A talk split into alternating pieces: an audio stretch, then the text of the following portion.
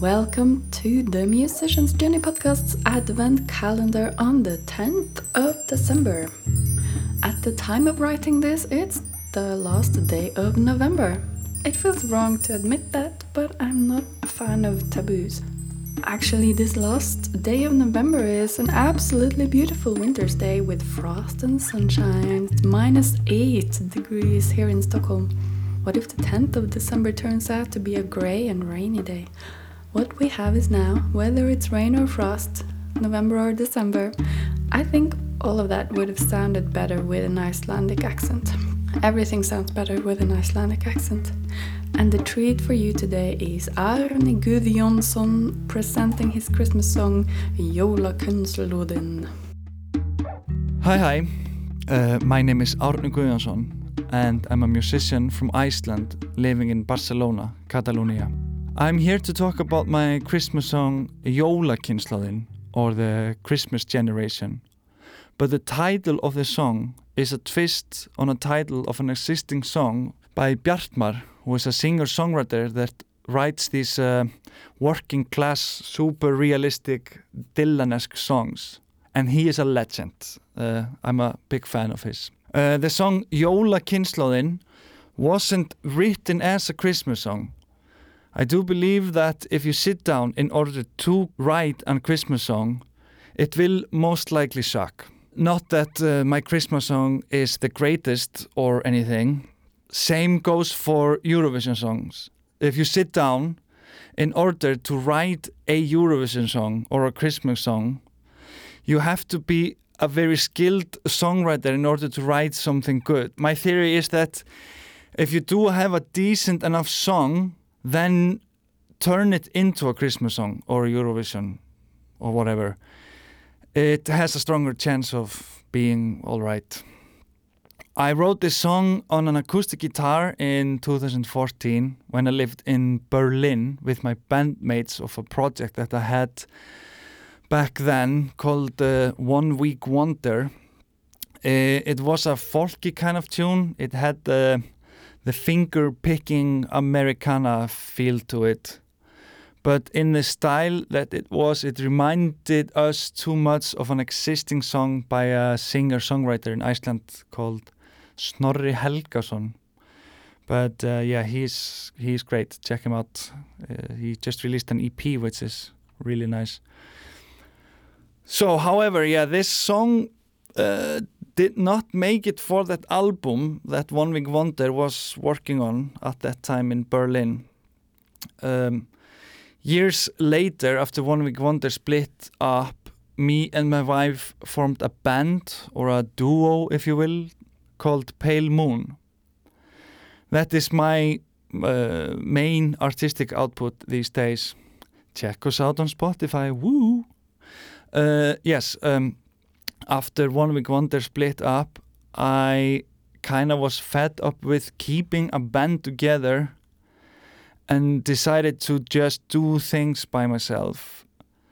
Uh, after being in bands consistently from the age of 12, I knew my way around most basic band instruments drums, bass, guitars, and keyboards. Um, even though my main instrument is piano, like keyboards, I also used to play bass in loads of bands growing up. And also, I knew my way around recording, but it was mostly through trial and error. I mean, still is. Um, so I set up shop in my parents' farmhouse in Fljótslíð in southern Iceland countryside, real close to the infamous Eyjafjallajökull. You just uh, watch it out the window, the kitchen window. So in this uh, makeshift home studio, I started to demo bunch of songs that me and my wife, Natalia Sushenko, had been writing in the previous years, along with some bunch of leftover ideas I had from previous projects. And there I made a demo of Jólakynnslóðin. But back then it had English lyrics and was called Please Don't Worry Baby or something like that. But we never liked the song enough to use it for our band Pale Moon. But then months later I was driving in Reykjavik and I heard that Rástfö, the national radio 2, was announcing their annual Christmas song competition. And the advert said something like, Will you win the Christmas song competition this year? Or something like that. And I was alone in the car and I said, Yes, out loud, which sounds quite arrogant now, since I did win the competition that year with this song. Also, I just wanted to experience how it was to win something. I I never really won anything in my life. I never played any sports or anything. So I wasn't one of these kids that grew up around competitions and medals and trophies. I did compete in band competition, however, but I never won. Uh, only got to the finals once. That was yeah, that was years ago. The only thing that I had won previously was a competition between students in my local music school for a summer grant. So you were to spend your summer practicing your instrument instead of getting a job during that following summer. But there were only four uh, contestants and only two places for the grant. So the competition wasn't really high. I did get that, but I don't really count it as a win. The Christmas song competition gets somewhere between like, I don't know, 60 and 100 songs every year, I've heard, but I don't know. So, uh, however, I thought to myself, I do have a song that I believe would make an excellent Christmas song. So I drove to my studio, and on my way, I asked my mom to make Christmas lyrics. My mom likes to write poetry for certain occasions and such. And immediately she sent me a Christmas poem, but she didn't have the song, so it didn't fit the song. But I took a few lines from her poem and twisted them to fit the song. Most of the lyrics are twists of lyrics of old, well known Icelandic Christmas songs. It doesn't really have a story or anything, it's just a bunch of nostalgic Christmas nonsense, like modernized lines. Uh, there's one line in an old Christmas song where it says, He got a book and she got a sewing needle. I took that line, for instance, and turned it around so she was the one to get the book and he got the sewing needle and so on. After I recorded the vocals, I sent it to a friend of mine that is a mixing engineer. Uh, his name is Johan Runar, and he is an all over great guy. Uh, everything was already recorded, the whole arrangement was there already. The only thing that the song was missing in order to become a full Christmas song uh, were Christmas bells or sleigh bells. My friend has a studio in the oldest recording studio compound in Iceland, and a lot of legendary Christmas songs were recorded there. So they had sleigh bells. Uh, these sleigh bells were really old, and he told me that they were used on every Christmas song ever recorded there. So they contained a lot of Christmas magic.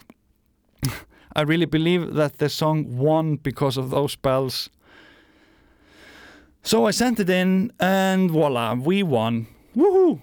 Uh, that was a great feeling, and the the prices were not too shabby either.